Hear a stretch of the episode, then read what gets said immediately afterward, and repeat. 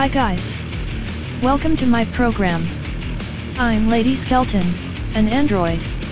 I'm going to tell you what's on the Kanashabari blog and then I'm going to introduce you to a song by the rock band Kanashabari, so enjoy listening to it all the way through. Now, let's get started today.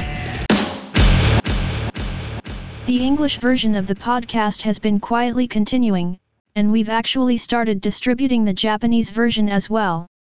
We've been trying to get the Japanese version of the podcast to automatically read aloud in Japanese with one trick or another, but it's been a setback for now. Because if you ask the reader to read the article below, it reads Gino Tatsuno WA. And Gino Naga Re WA. From the beginning. As expected, I want you to read time passes and flow of time as Toki, don't you? You know, G.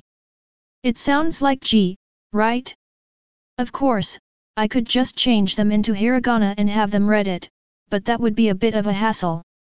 However, I think it's good to have as many ways as possible to send out messages to the world, so we've started the program itself.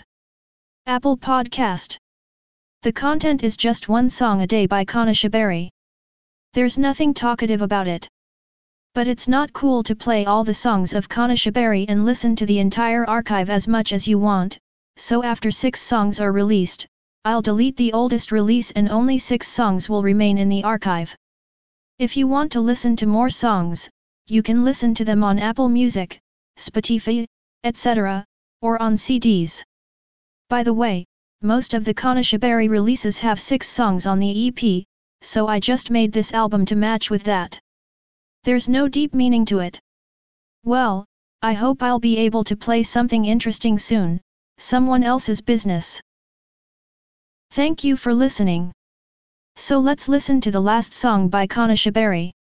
See you.